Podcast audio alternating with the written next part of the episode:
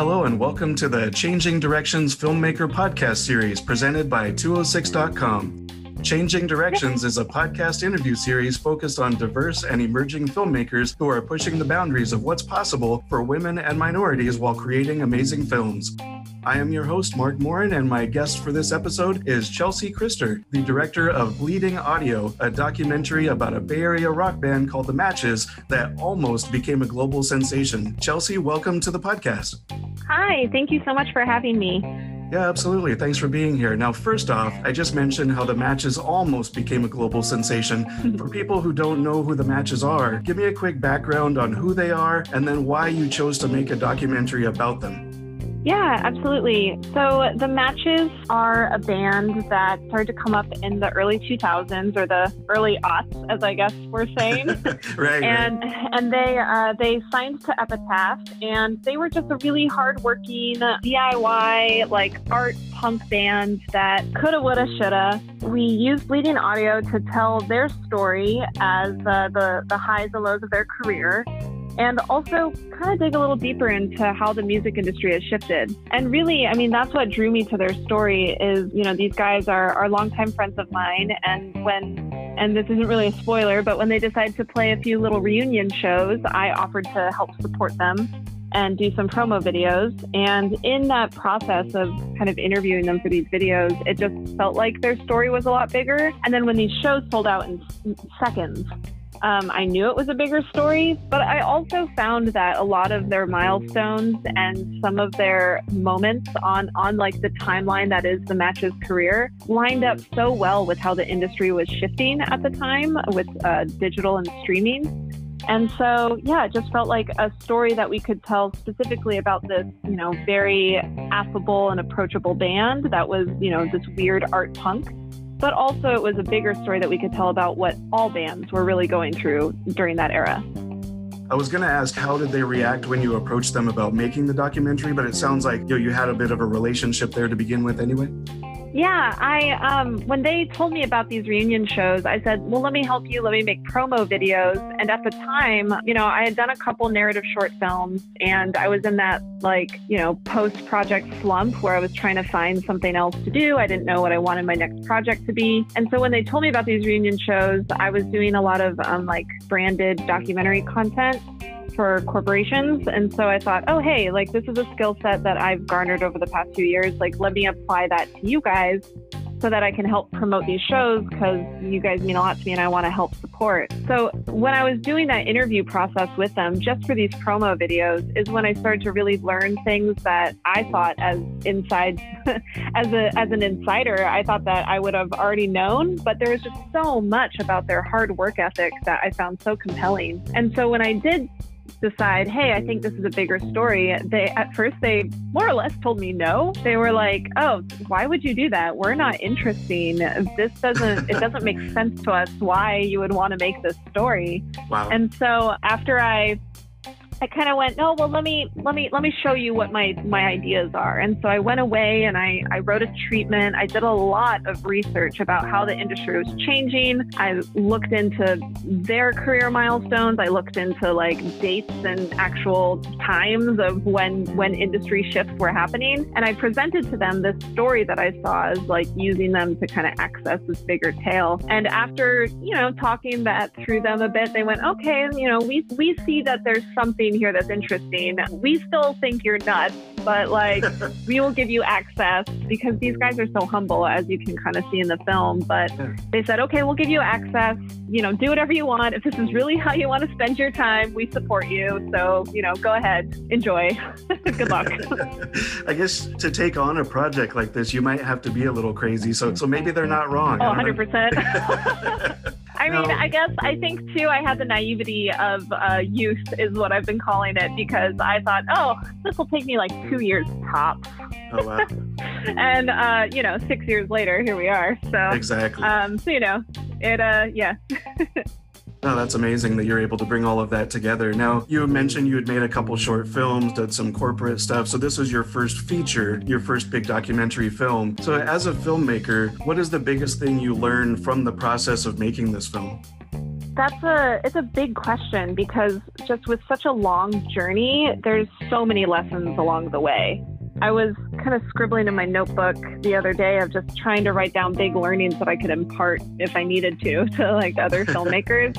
Maybe the most cynical lesson that I've been kind of regaling is like you know, take this with a grain of salt, but like I get why people quit, you know? I totally understand now because it's so hard. And, right. you know, there were days where I was thinking, I was like, oh man, if I quit doing this, would I be happier? Would, would something be better for me? But honestly, I learned that I won't quit. That I think is like really, reaff- you know, reaffirming and, oh, I am doing something that I'm passionate about. So that was a big personal lesson in terms of like filmmaking lessons, you know, being in post production on a documentary four years after you've wrapped production, you know, you're a different filmmaker four years prior, and handling footage of, you know, a slightly less experienced filmmaker is definitely something that's a little frustrating, I think, and kind of getting over those mental hurdles and that idea of, um, you know, maybe some perfectionism is something that I, I felt like I was struggling with sometimes in the edit where I was like, oh, come on, Chelsea. like, what were you thinking with that framing, you know?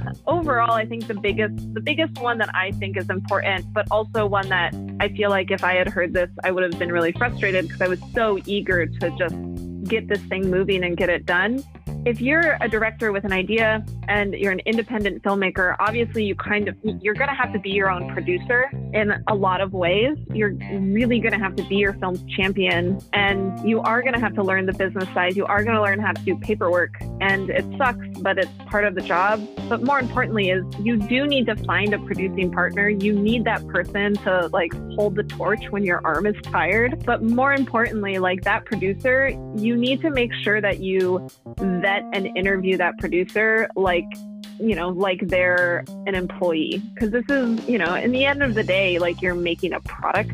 That person is going to have a working stake in that product alongside you. And, you know, vet your people, make sure that if you're partnering with a producer, that they're either more experienced than you are and can help shepherd you through that crazy convoluted business side of filmmaking, or this person has the same goals as you. And so they'll be just as willing to have the energy to work towards being fluent in how to handle your film as a business, but also to help connect you with collaborators that they that you might not otherwise have without having their connection. So there's a lot of lessons, but you know, I've had six years.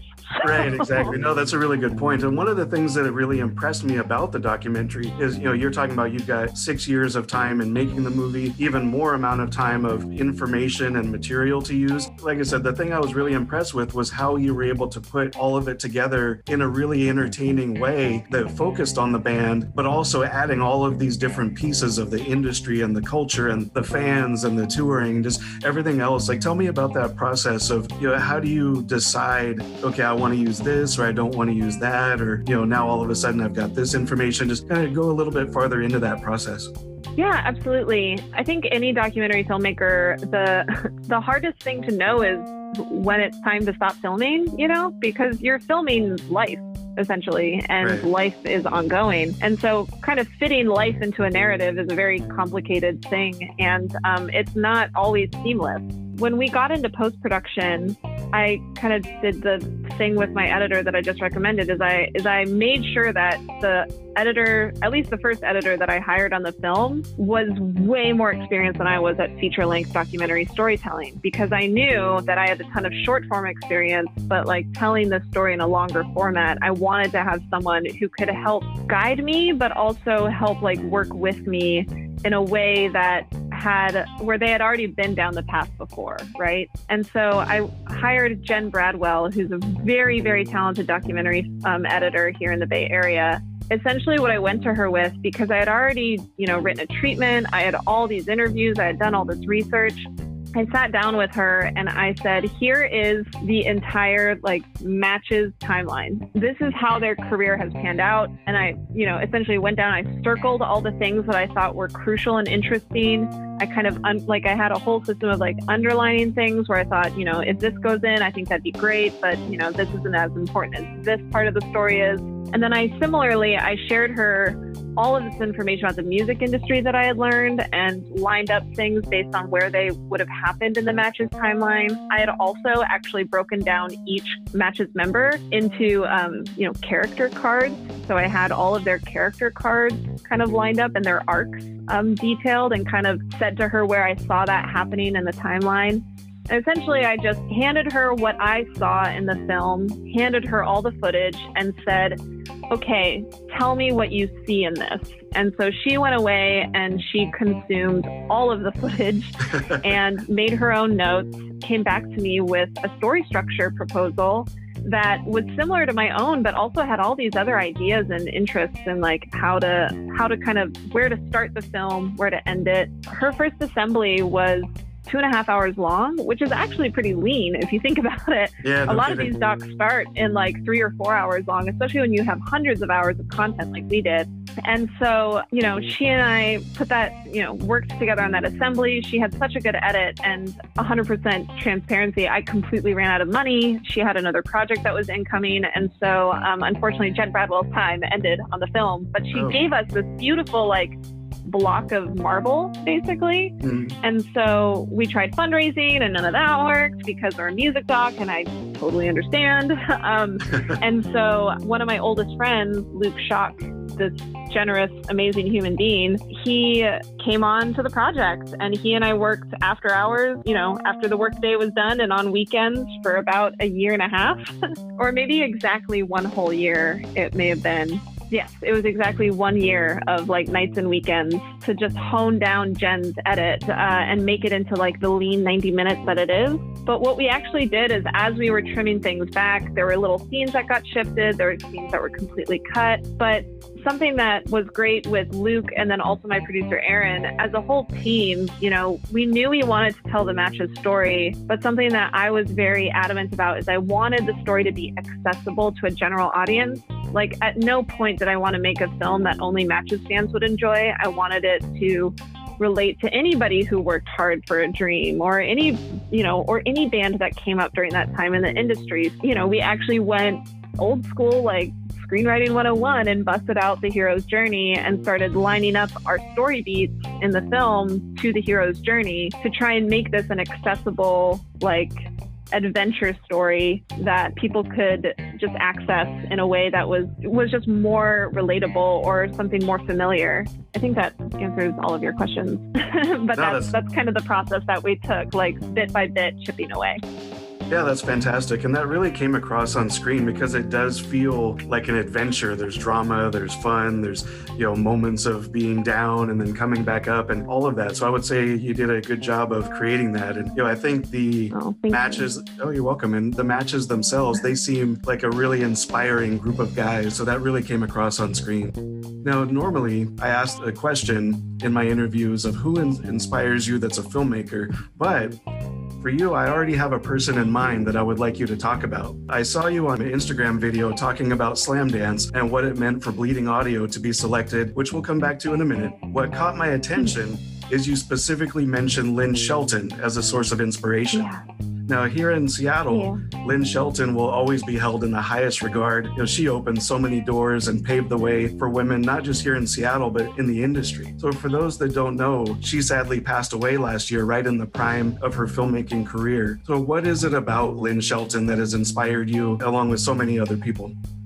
Oh my God. Yeah, I could get really emotional. Lynn Shelton, I mean, she was just such an incredible force, I feel like. I was in film school still when I think I saw Humpday for the first time. And I just remember seeing this movie and being so intrigued by how human it was, but also by how like outrageous the situation was and how she was able to pull such a deep seated human like relationship story out of what was essentially kind of like a bro joke. You know what I mean? Um, I was just so compelled by it. And when I learned just more about her process and about her journey, I just went and like consumed everything by her. I actually started volunteering for the Sundance Film Festival in 2010 you know, I had a friend who was doing it. Luke actually was the one that got me into it. I have been like ever since, and volunteering for Sundance allowed me to, you know, one, have a place to stay in Park City during this festival, which also, you know, Slamdance happens at the same time. And I've been to a number of Slamdance films while I was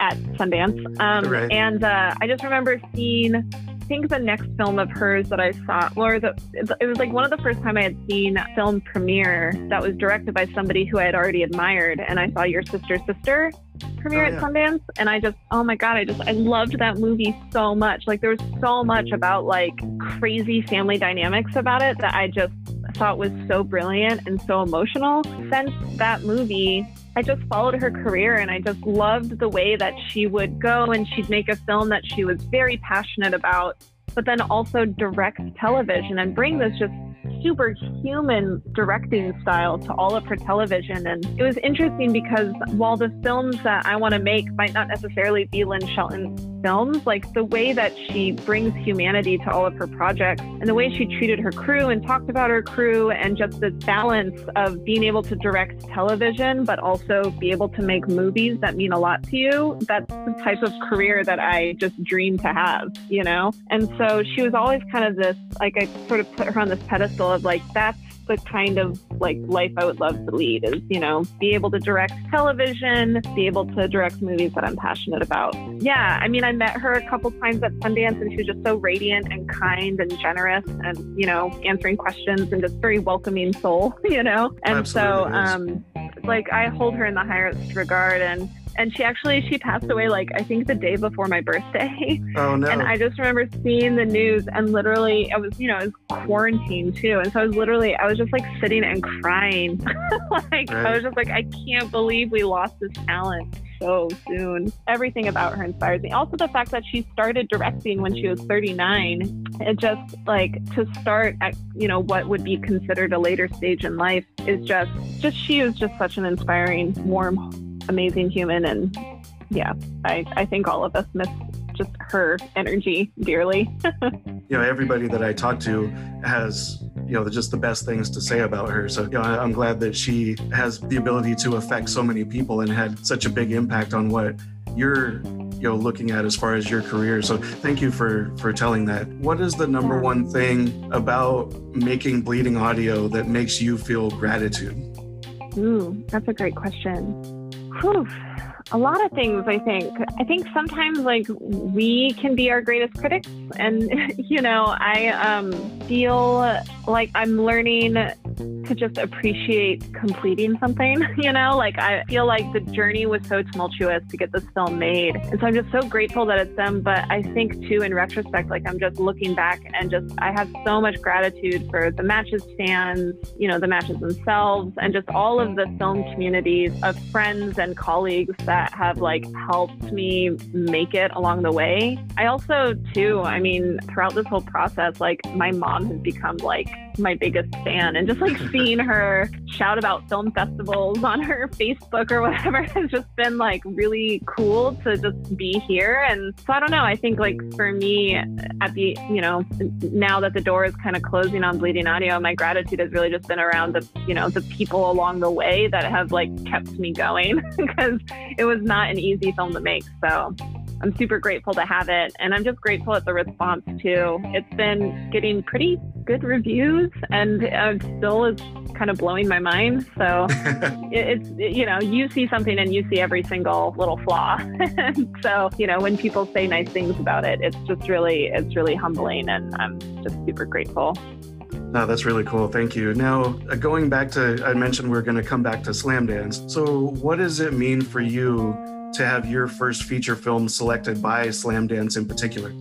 Oh my God, I still can't believe it's real, honestly. It's, um, it's mind blowing. I just, I have so much respect for this festival. I think that their ethos you know the way that they democratize their programming team like it just there's so much about this festival that i respect so highly even when we were talking about dream festivals to get into or dream festivals that bleeding audio would premiere at i remember Slamdance to me is i was like yeah everybody sure like I've been a part of Sundance for so long and I love that festival too. But Slamdance always felt like the right home for Bleeding Audio. Like it just has that indie spirit. I feel like when the shutdown happened and you know there's just it's been such a weird tumultuous journey for our film. I just never thought slamdance would ever be on the table. And it was actually to, to my producer's credit she suggested that we resubmit to slamdance because you know we had gone on this sort of weird virtual journey and there was hope to also have in person at Slamdance this year, which ended up getting canceled because LA can't wear a mask. Sorry. um, anyway, it just I just look at Slamdance and hold them in such high regard as being a community centered film festival, and we have a very community centered film. So it just it means everything, you know. Like the filmmakers that have come out of Slamdance are some of my favorites forever, and to be a part of that canon is just like I still don't believe it. Like I I think like after this week is over with the festival, you're going to have to wake me up and be like, "Hey, that happened." Just a reminder, you know. So it it means it means the world, and I'm so grateful to the programmers for selecting us. I'm so happy that they were able to select you because I think it means so much when there is a connection like that. So it just made it that much more special for you. So thank you. Now, in terms of representation, do you as a filmmaker, you know, you have this six year journey of putting together this film. Do you see a difference now compared to when you first started? Ooh, interesting question. I think it's getting better. In terms of representation at film festivals specifically, I think that it is incrementally getting a bit better in terms of the major studios and industry at large. I don't think it's getting better. I think as award season kind of rolls out and we start seeing some of the nominees, I think it's a very strong indication that change isn't quite hitting the people at the tippity top. But I do feel like when it comes to indie film, I'm having a lot more hope. I, I feel like I think that there's a lot more getting programmed that I think is is more diverse, and I think that's really exciting. But I'm not sure it's broken into Hollywood quite yet.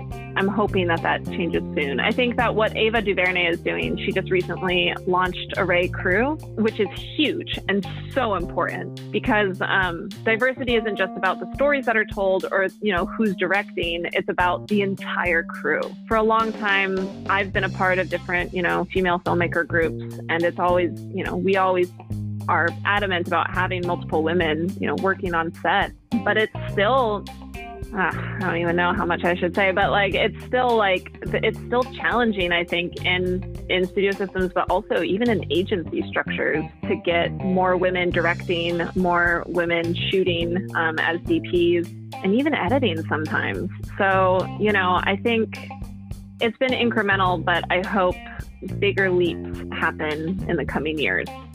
I'm so glad that you mentioned Array Crew and Ava DuVernay because I think she, just as an individual and with everything that she's doing with her company, is I think she's opening a lot of those doors and creating a lot of that change that we're talking about and, and that we're looking for. So yeah, the Array Crew, I believe, 100%. was just, I think it was just this weekend or just sometime within the last week when she debuted that. So that that is just fantastic to see. And you know, over the last totally. year, uh, conversations that I've had with different filmmakers, the one thing that really became apparent for me is uh, one thing you mentioned was, you know, it's not just who the actor or the star of the movie is or who the director is. It's the writers, it's the producers, it's the agents, it's the, the decision makers at studios. And all of that needs to transform and, and we need to recreate it in its entirety. And Ava DuVernay can be that drop in the you know water that you know it creates the ripples. And next thing you know, you know, hopefully sooner than later we can see a lot of that change. But yeah, she's been such a huge force. So well, I think too what's unique about Ava is that very few directors directors who you know win the directing award at Sundance or like are able to start building their careers and like you know have these big wonderful career things happen to them. I feel like very few of them take that opportunity as an opportunity to like sure open the door but securely fasten the door open. It's like i think a lot of people think okay i have this opportunity. I'm going to take it. My representation will help open the doors. Like people will see me and like other studios will see me, and just simply my being there will be enough. And I think what Ava's done that's really unique is she's recognizing that simply being seen in those positions is not enough. And you need to take your platform and the opportunities you have and the power that you're given with that, and you need to open the door for others. And it takes a lot more effort and it might be harder to, you know, use that power to bring in others, but it's so critical if you want to see the systemic change, you know, is like as directors, yes, we want to make art, and it's so important to have a diverse set of voices making that art.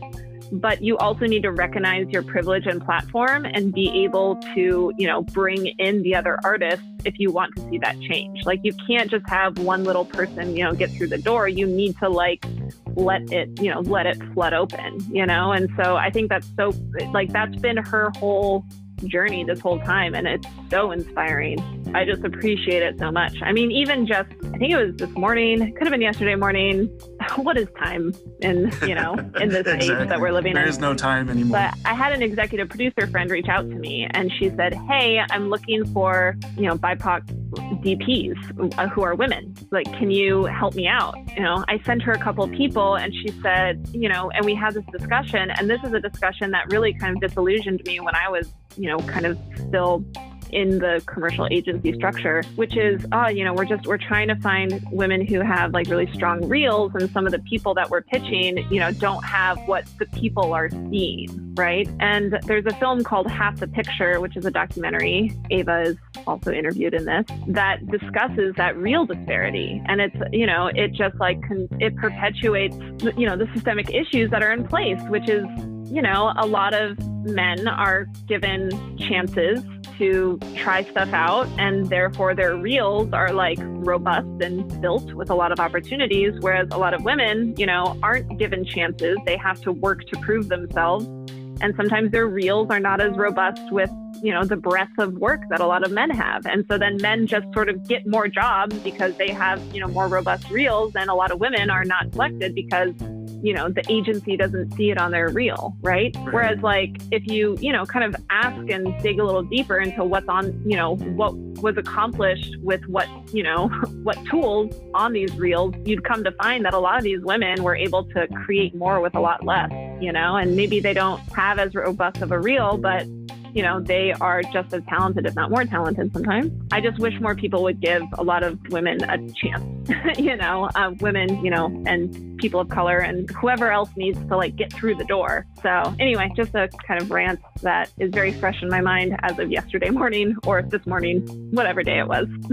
no, absolutely. It's it's really great topic to go into. Thank you. And you know, you see somebody like Chloe Zhao with her film Nomadland getting a lot of acclaim, but she's like the only one that's really getting that type type of attention. And sure, it's great and it's a step in the right direction, but there needs to be more and there needs to be a lot more and it needs to happen right away. Yeah. So, no, it's very important stuff to yeah. talk about. So, I appreciate you going into yeah. that. Now, coming back to Bleeding I love Audio. Chloe Zhao, by the way. Oh, yeah. She's, Sorry. I just love Chloe no. Zhao. Yeah, I saw songs that my brothers taught me at Sundance, I think, one year, and I was like, I think this woman is a genius. and then I saw the Rider and just like, my you know loved it and so i haven't seen nomadland yet but i'm very excited for it and i'm i'm anxious as a big marvel fan i'm anxious to see what she's got in store for us with the eternals so that's going to be interesting i am so pumped yeah yeah i'm super pumped Absolutely. So before we get totally off the rails here, I want to come back to bleeding audio before we wrap things. Oh no, no yeah. worries. So it's great conversation. Thank you. Now you're right. We're right in the middle of slamdance. What is your emotional state as this is happening?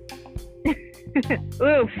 There's a question. God, all over the place. It's it's just it's so exciting that people are able to watch it, but also people are watching the thing that you've spent six years of your life on and you know, will they like it? You know, like it's an incredibly vulnerable experience, but it's one that, you know, is a whole part of like that cycle of being an artist and storyteller, you know, is like you create art so people can consume it and then it becomes theirs and how they feel about it is completely up to them. It's not up to you anymore, you know? So you just kind of have to live with it. And so far, it's been a very positive feeling. It's been wonderful. Matches fans have been so over the moon, wonderful and kind about it.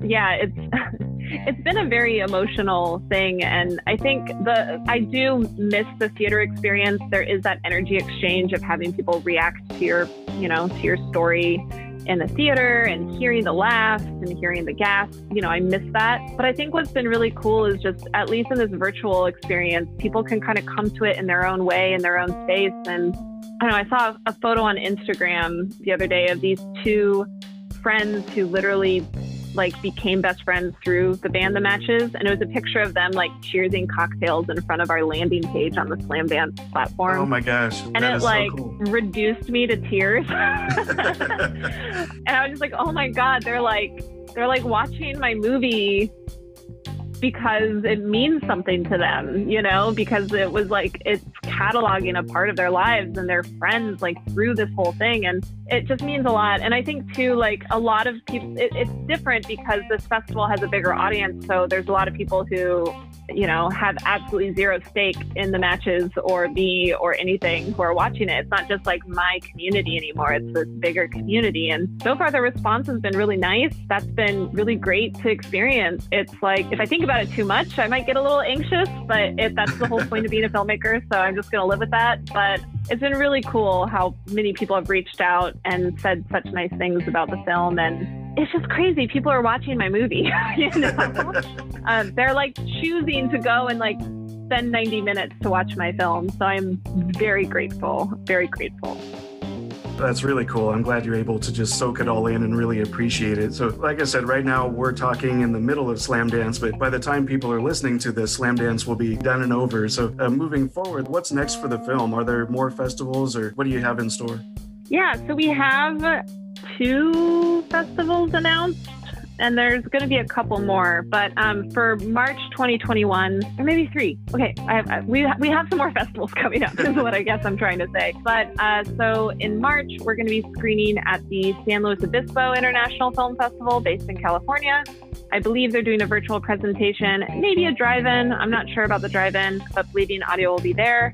We also are an official selection of the Oxford Film Festival in Mississippi, um, and they are actually doing a drive-in. I'm still debating if I want to if I, if I want to risk traveling to go see, but um, Audio will be screening at the drive-in there. And they're also doing a virtual presentation, and then uh, we're also a part of the South Georgia Film Festival, which uh, they're doing a drive-in experience as well. Yeah, there's a, a few small, few big coming up, and a few more to be announced.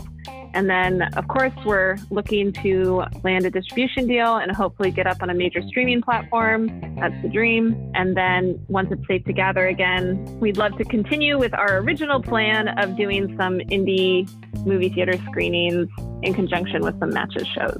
So, once it's safe to do that, maybe we can get that back up and running. Oh, that sounds fantastic. And it almost sounds like there's a parallel of the film going on a nationwide tour, just like the matches did back in the day. So it's a kind of a neat, uh, neat kind of symbiotic relationship between the, the band and the film and the fans. And hopefully everybody has a chance to experience it in some way. Chelsea, thank you so much for speaking with me today. I really enjoyed the film and it's just a blast talking to you about all these different things. And I'm glad you're having success with Slamdance. And, you know, I wish you all the best in the future. Awesome. Thank you so much for having me. This has been a really great chat, and I love what you're doing with your podcast. So thank you so much. I'm really honored to be here. Yeah, thank you for saying that. I appreciate that. This is the Changing Directions podcast series presented by 206.com. Changing Directions is a podcast interview series focused on diverse and emerging filmmakers who are pushing the boundaries of what's possible for women and minorities while creating amazing films. Please subscribe, leave a review, and share on social media. Any way you can support the podcast is very much appreciated. You can find episodes and all my movie reviews, including my review of Bleeding Audio, on 206.com. Thank you for listening to the Changing Directions podcast series presented by 206.com.